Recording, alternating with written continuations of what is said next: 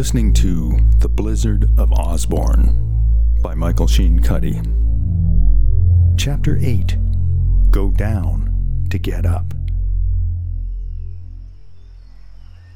Sly was trying to make sense of what Cassie told him. Not only had Queen Mavis appeared before the little girl, but apparently she also gave Cassie a strange silver rhombus to take to the Emperor. It sounded unbelievable like a fairy tale. That's what Queen Mavis said. Always look for the tallest tree. Sly glanced up at the stand of trees swaying on top of the rocky cliff above them. Well, the tallest tree nearby would be one of those up there. This cliff is so high. How can we get up there?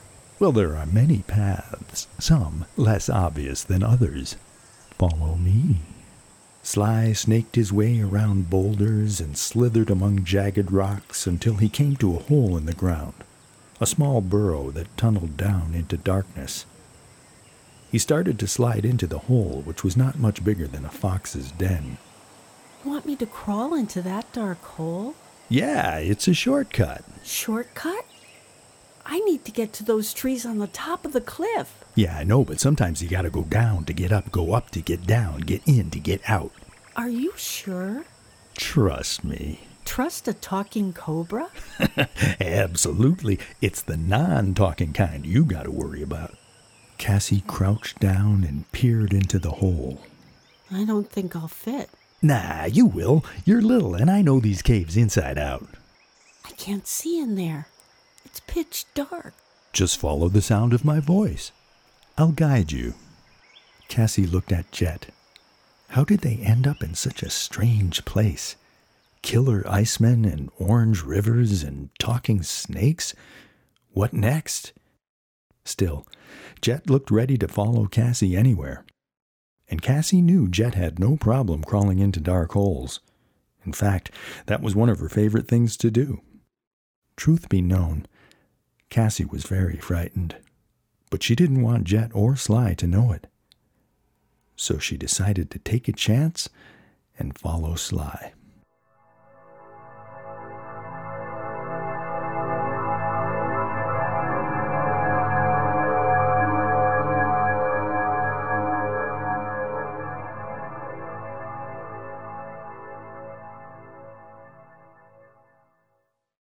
Sly slithered along, talking constantly so Cassie could follow the sound of his voice. She wondered how he could find his way so well in the dark. She read somewhere that snakes don't have good eyesight, but do have very sensitive tongues. They could detect all sorts of things by flicking their tongues in the air, smells and subtle changes in temperature, humidity, and air pressure. Sly understood that crawling in the dark was difficult for Cassie because he kept speaking to reassure her there was nothing to fear. Jet helped too by staying close to Cassie and nudging her gently whenever she faltered. After crawling along flat, sandy ground, it felt like the pitch of the narrow cave shifted, and they started to crawl up an incline. Gradually, the angle grew more steep, Sly explained that they were now climbing upward, and eventually they would come out at a grotto on top of the cliff. Cassie found this hard to believe because the cliff top had looked so high.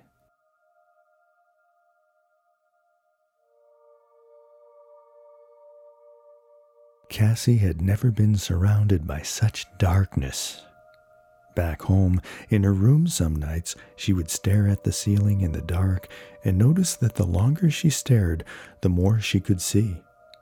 Even with the lamps off and the blinds drawn, a little light always found its way in, maybe from the street light outside her house or the pale reflection from the white ceiling above her bed.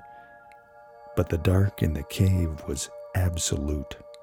She couldn't see anything whatsoever and was completely dependent on following the sound of Sly's voice and feeling Jet nudge her forward. This dark is making me nervous. Be patient. You're doing really well. I'm cold. Hmm, I didn't think of that since I'm cold blooded myself.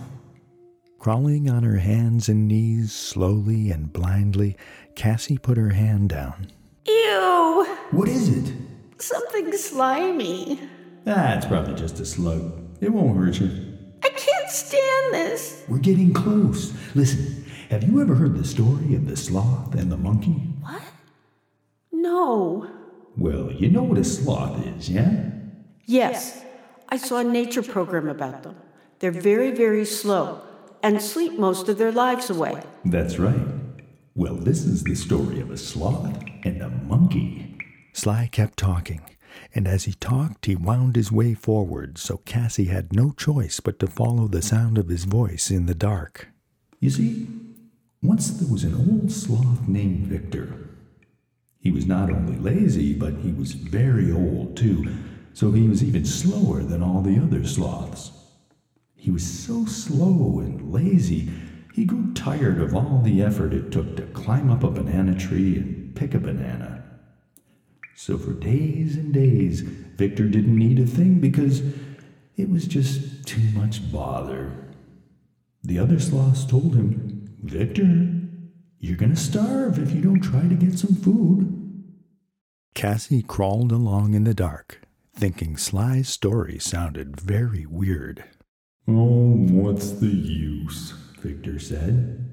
By the time I climb all the way up that tree, some fast monkey is just gonna race up there and get the bananas first. Just as he said this, a monkey named Al rushed up a banana tree and shouted down to Victor, Hey, Sloth, I can get you all the bananas you want. You won't ever have to climb a tree again. Victor may have been old and lazy, but he wasn't stupid. He knew the monkey would expect something in return. Maybe it didn't really matter if Sly was talking nonsense, because at least Cassie had something else to think about other than the cold darkness. Just then, a snake poked its head out of a banana tree. Beware the monkey, Mr. Sloth, said the snake.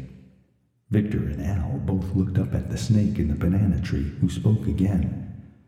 The last time a monkey made such an offer, the sloth ended up as bait.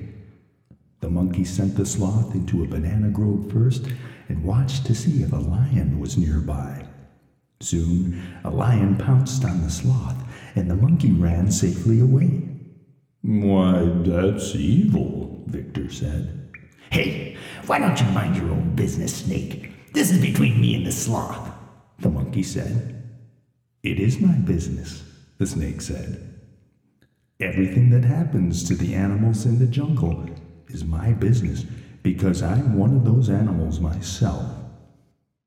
Cassie waited for Sly to say something else, but he was quiet for a while.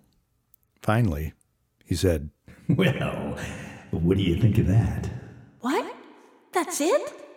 That's a dumb story. No, it ain't. It's a great story. No, it isn't. The sloth is still lazy. The monkey doesn't get what he wants, and the snake. The snake just spoils it for everyone, even the lion. No, he doesn't. The snake saves the sloth's life by telling him how the monkey was going to use him as bait for the lion. I don't get it. I thought it would be like the Garden of Eden or something. The Garden of what? You never heard of the Garden of Eden? Nope. Wow. There's a snake in that story too, but it's totally evil. An evil snake? What kind of a crazy story has an evil snake in it? Are you serious? Well, look around you. And that was when Cassie finally saw a bright ring of blue sky ahead. Just a few more feet, and they would climb out of the dark cave into a bright, sunny day. I can't believe we made it to the top. Just like you said we would. of course we did. Now, you didn't think I was a liar, did you?